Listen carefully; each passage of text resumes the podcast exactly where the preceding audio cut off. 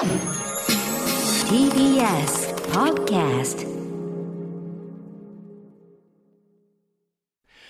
ここからは私、臼井ミトンが自由気ままにお届けする音楽コラム、ミュージックログ。今日はこんなテーマでお送りします。アメリカ、ショービズ界で求められる英語力とは？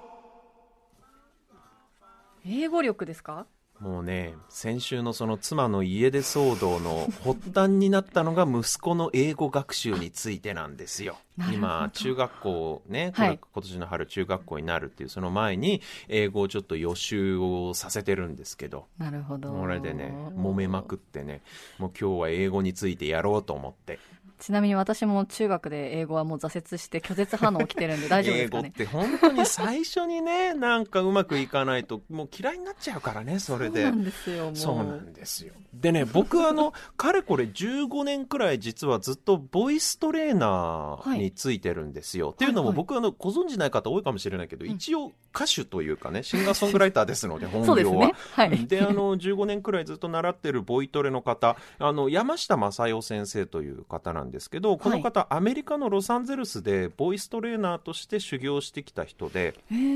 ロサンゼルスのね、伝説的なボイストレーナーがいて、セス・リグスっていう人なんですけど、はい。その方のお弟子さんなんですね。で、セス・リグスっていう人、どんな人かっていうと、スティービー・ワンダーとかマイケル・ジャクソンとかも、名だたるアメリカの大スターたちを指導してきた、本当にもう超大御所のボイストレーナーなんですよ。で日本で言うと、あの広瀬香美さんとかうん。岩崎宏美さんなんかがこの方のレッスンを受けにわざわざロサンゼルスまで通うっていう、まあ、そんなセスリグスという人のもとで発声指導を学んだ方なんですけどその山下先生が最近ね本を出されてはい。英語の声声トレ。ごめんなさい。英語の声トレという声のトレーニングですね。はい。僕びっくりしたのがあ歌についてじゃないんだっていう確かに声英。語の、うん、英語についての本なのかとちょっと驚いたんですけど、はい。まあ我々日本人にとってね、はい。歌う歌わないにかかわらず英語の発音っていうのは悩み深きトピックだと思いますよねビジネスで英語を使う方もねその自分で相手に伝わる発音をするあるいはネイティブの発音を聞き取るのに苦労されてる方っていうのも非常に多いと思うんですよね、うんでもねこれもうしょうがないですよ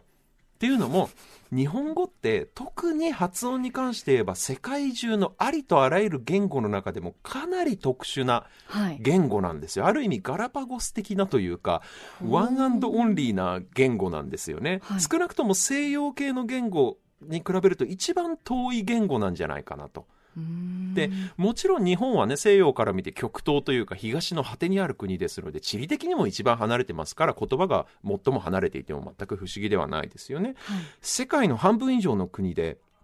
公用語として使われているのは、はい。インドヨーロッパ語族ってこれあの地理の時間とかに昔習った記憶も、ね、ワある方多いんじゃないかと思うんですが このインドヨーロッパ語族に属する言語。で残りの大半っていうのはアラビア語系とはい。シナチベット語族というこのグループに属しているわけなんですけど、はい。これらの3つって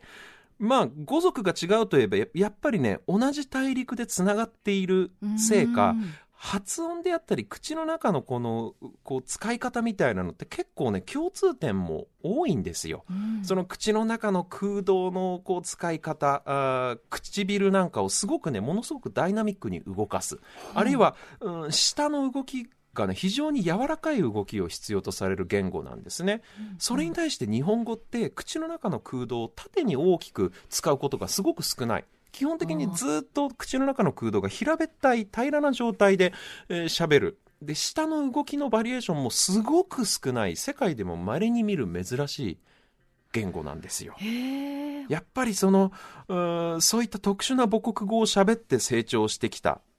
人々まあ、あの私もそうですし、きのこさんもそうですけどね。英語の発音でつまずくっていうのはまあある意味仕方ない。実際インドの方とかね中東の方あるいはスペイン語圏のラテン系の方なんかをみんな独特の英語のアクセントを持ってますので、ね、鉛というかねアクセントを持ってますのでビジネスのシーンなんかではね我々も臆することなく日本語鉛の英語を別に話せばいいんじゃないかなんていうね、えーふうに僕は日頃から思ってるんですがはい。そんなねその鉛があっていいじゃないかとはいかないのが音楽の世界なんです。あ、音楽は違うんですか？その歌に関して。特にアメリカのショービズの世界ではちょっとね異常なまでに発音に厳しいんですよ。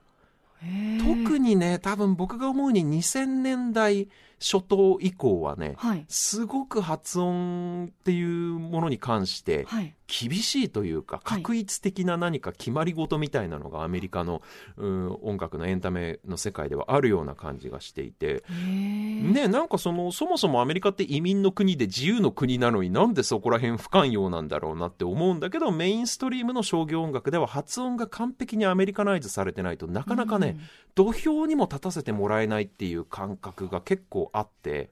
えー厳しいですね。うん、でヨーロッパだと逆に結構その公用語がねフランス語とか英語ドイツ語とかスペイン語とかあ公用語が異なる国が肩を寄せ合ってこうねあのうん密集してるエリアなんで、例えばフランス語なまりのバンドとかドイツ語なまりの歌がイギリスで大ヒットしたりなんてことは普通にあるんですけどアメリカではまあありえない。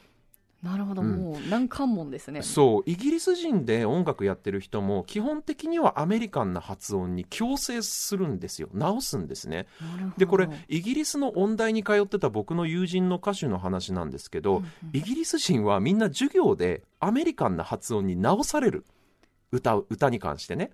であるいは発音をどこまでアメリカナイズするか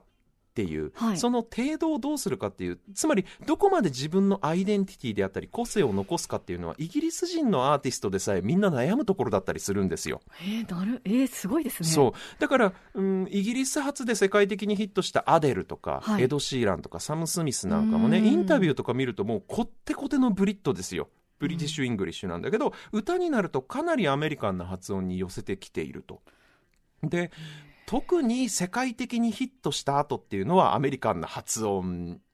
を意識してるな明らかにっていう風になるケースも多くてまあ音楽的にも最初イギリスで売れ始めた時は生楽器で結構渋いことやってたのにアメリカに進出した途端みんなイケイケどんどんなこのなんて言うんだろうパーティーミュージックみたいになっていくっていうところも音楽面も含めて結構確一的になりがちなんですけどでも発音よく聞くとねちょっとブリティッシュっぽい雰囲気もやちゃんと残してるアーティストも結構多くて、はい。その残し具合がアーティストによって個性になったりするんですよね。サム・スミスなんかは結構強くあのイギリス英語感を出していてちょっと個性的にやっぱり見られてるアーティストだったりするんですよ。で、うんまあ、同じ英語を公用語とするイギリスのミュージシャンでさえそうやってね英語の発音で苦労するんだからはい。日本語を母国母国語として育った人はもう大変どころの騒ぎじゃないですよえね。すごいですね、うん。もう。先々週だったかねバレンタインにちなんで美空ひばりさんが歌うジャズスタンダードがこの番組でもかかったりしましたけど、はい。美空ひばりさん普段その英語は全く話せなかったそうなんですけど歌うと英語の歌を歌うと非常に発音がいいんですよ、うん、でそもそも歌が上手い人っていうのは英語の発音がすごくいいことが多いです。なんでかっていうとまずやっぱり耳がいいんでしょうね、うん。モノマネ能力に長けているというか。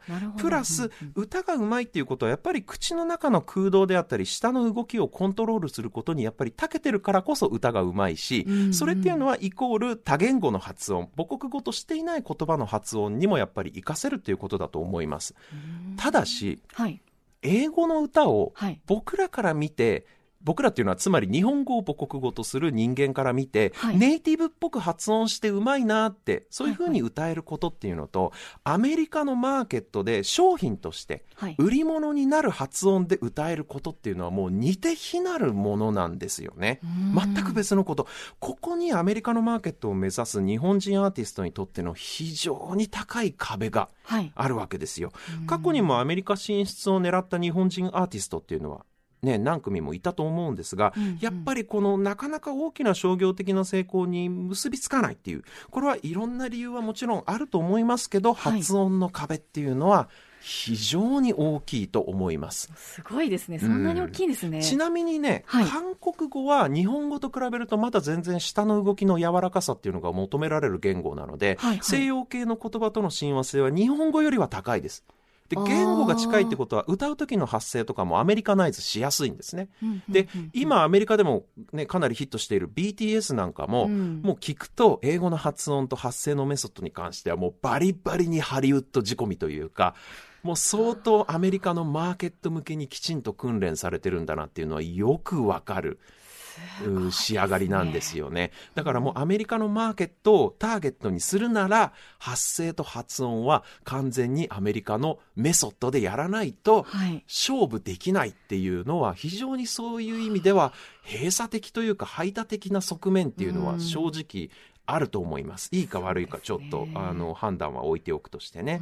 で、日本人のアーティストで発音だとか発声のメソッドに関してね、このアメリカのマーケットで戦っているアーティストってなるとやっぱりこの人たちかなと思うんですよ。はい本人たちの持つポテンシャルの高さはもちろん前提にありますけど、はいはい演奏の技術、曲作り、そして英語の発音、これらがね、アメリカでやっていくために現地でものすごい訓練してるんだろうなっていうのが伝わってくる人たちです。今更、森進一さんのご子息なんていう紹介はご本人も嫌がるんじゃないかなと思うんですけど、せっかく紹介する以上はこの番組を聞いてくださっているいろいろな世代の方に興味を持ってもらいたいなと思って、あえて言いましたが、聞いていただきましょう。ワンオクロックで Stand Out Fit In。